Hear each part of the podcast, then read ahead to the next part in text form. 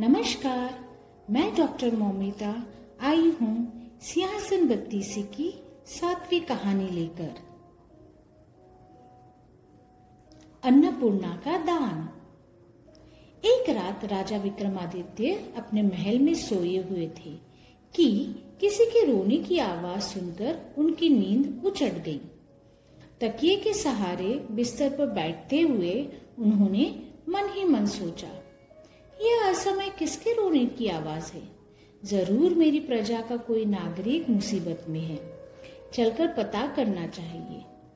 राजा विक्रमादित्य ने जल्दी से अपने वस्त्र धारण किए। खूटी पर टंगी ढाल और तलवार उठाई और महल से निकलकर आवाज़ की दिशा में चल पड़े। रोने की आवाज़ का अनुसरण करते हुए वह नदी के किनारे तक जा पहुँचे। तब उन्हें मालूम हुआ कि आवाज़ नदी के दूसरे किनारे से आ रही थी। उन्होंने अपने कपड़े उतारे और नदी में कूद पड़े। तैरते हुए वह नदी के दूसरे किनारे पर पहुँचे, जहाँ एक सुंदर स्त्री करुण क्रुंदन करती दिखाई पड़ी। राजा उसके पास पहुँचे और उस स्त्री से पूछा बहन, इतनी रात के इस सुनसान में बैठी तुम, विलाप क्यों कर रही हो? क्या तुम्हें कोई कष्ट है? मुझे बताओ, शायद मैं तुम्हारे दुख का निवारण कर सकूँ। उस स्त्री ने हिचकिचाया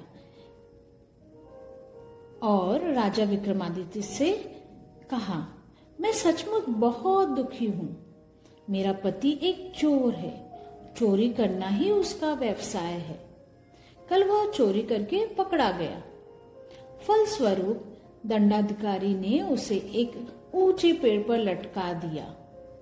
देखो, उस पेड़ पर लटका है वह अभागा।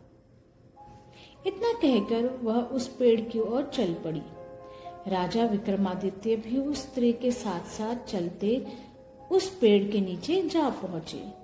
वहाँ राजा ने उस स्त्री से कहा इस राज्य में चोरी करना बहुत बड़ा अपराध है।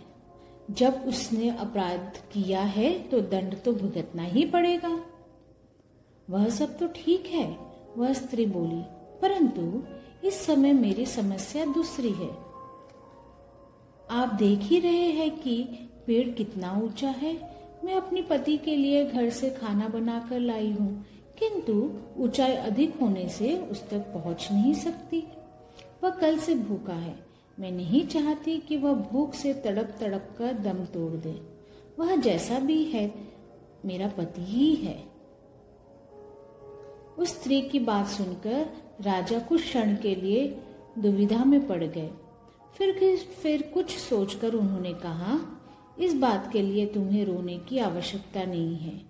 तुम मेरे कंधे पर खड़े होकर अपने पति को खाना खिला दो। मैं तुम्हारा भार आसानी से सहन कर सकता हूँ। वह स्त्री वास्तव में एक डायन थी। अंधकार होने की वजह से राजा विक्रमादित्य उसे पहचान न सके। उनके कहने के अनुसार स्त्री उनके कंधों पर सवार होकर स्वयं ही पेड़ पर लटके उस व्यक्ति को खाने लगी। पेट भर खाने के बाद वह डायन नीचे उतरी और राजा से बोली, मैं तुमसे बहुत प्रसन्न हूँ राजा विक्रमादित्य। इसलिए आज तुम मुझसे जो भी मांगोगे मैं तुम्हें दूँगी। यदि तुम मुझे कुछ देना ही चाहती हो तो अन्नपूर्णा दे दो। अन्नपूर्णा तो मेरे पास नहीं है, वह स्त्री बोली, वह तो मेरी छोटी बहन के पास है। यदि तुम मेरे साथ मेरी बहन के पास चलो तो मैं तुमसे तुम्हें अन्नपूर्णा दिलवा दूँगी। इतना कहकर वह डायन नदी किनारे चलने लगी। राजा विक्रमादित्य भी उसके पीछे पीछे हो लिए। दोनों नदी के किनारे बने एक मकान के बाहर पहुँचे।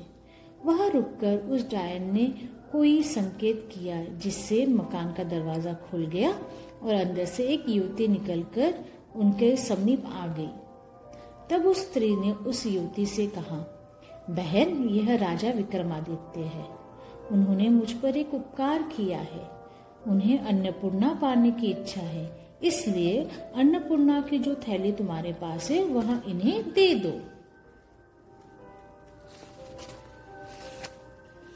उस डायन की छोटी बहन ने कुछ क्षण विचार किया, फिर अपनी कमर से अन्नपूर्णा की थैली निकालकर राजा को दे दी।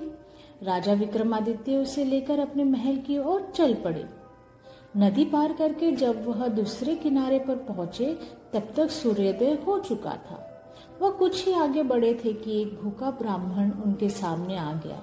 राजा को पहचान कर उसने निवेदन किया, महाराज विक्रमादित्य, मैं कल से भूखा हूँ। मुझे भूखे को भोजन कराओ, आपका कल्याण होगा। हाँ हाँ अवश्य ब्राह्मण देवता। कौन कौन से व्यंजन प्रस्तुत करूँ? फिर ब्राह्मण ने जिस भी व्यंजन की इच्छा की, उस थैली की सहायता से राजा ने पूरी कर दी। जब ब्राह्मण पूरी तरह से तृप्त हो गया तो राजा ने उनसे दक्षिणा मांगने को कहा। ब्राह्मण अन्नपूर्णा का चमत्कार देख चुका था, इसलिए दक्षिणा में उन्होंने अन्नपूर्णा की थैली ही राजा से मांग ली। विशेल विशाल हृदय के स्वामी राजा विक्रमादित्य ने एक पल के लिए भी कुछ नहीं सोचा। ब्राह्मण के मुख से शब्द निकलने की देरी थी कि उन्होंने अन्नपूर्णा की थैली उसके सम्मुख रख दी। कहानी सुनकर कौमुदी नामक उस पुतली ने राजा भोज से पूछा, कहो राजा भोज क्या तुम भी राजा विक्रमादित्य की तरह विशाल हृदय के स्वामी हो? यदि हाँ तो आओ इस सिंहासन पर तुम्हारा स्वागत है। अन्यथा इस सिंहासन पर बैठने का अपना इरादा त्याग दो। इतना कहकर वह पुतली पुनः सिंहासन में समा गई मुहूर्त का समय समाप्त हो जाने पर पुतली की बात पर गंभीरता से मनन करके राजा भोज एक बार फिर निराश होकर लौट पड़े। सात दिनों तक सिंहासन पर न बैठ पाने के कारण राजा का धैर्य जवाब देने लगा था।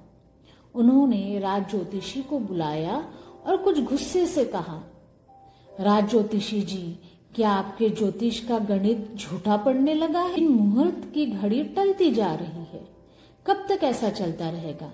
आप कोई ऐसा मुहूर्त क्यों नहीं निकालते जब हम बगैर किसी विघ्न बाधा के उस सिंहासन पर बैठ सके? महाराज राज ज्योतिषी ने विनय पूर्वक कहा ज्योतिषी का गणित कभी झूठा नहीं होता। ज्योतिष का गणित अपनी जगह पर है और भाग्य का लिखा अपनी जगह। आप कोशिश जारी रखिए। हो सकता है आपको कल ही सफलता मिल जाए। राजा ज्योतिषी के उत्तर से राजा को कुछ राज ज्योतिषी के उत्तर से राजा को कुछ सांत्वना मिली। उन्होंने राज ज्योतिषी को विदा किया और सोने के लिए चले गए। अगले दिन राजा भोज फिर उस सिंहासन पर बैठने के लिए उसके निकट पहुँचे। सिंहासन पर बैठने के लिए जैसे ही उन्होंने अपना पैर आगे बढ़ाया, तभी पुष्पवती नामक पुतली सिंहासन के बाहर निकली और उनका रास्ता रोककर खड़ी हो गई। पुतली ने कहा, ठहरो राजा भोज, तुम इस सिंहासन पर बैठने के अधिकारी नहीं हो। यह सिंहासन राजा विक्रमादित्य का है, जो महान त्यागी ही नहीं, महान परोपकारी भी था। मैं तुम्हें एक कहानी सुनाती हूँ, उसे सुनकर ही तुम इस सिंहासन की ओर बढ़ना। इतना कहकर पुष्पवती नामक उस पुतली ने राजा भोज को यह कहानी सुनानी आरंभ कर दी।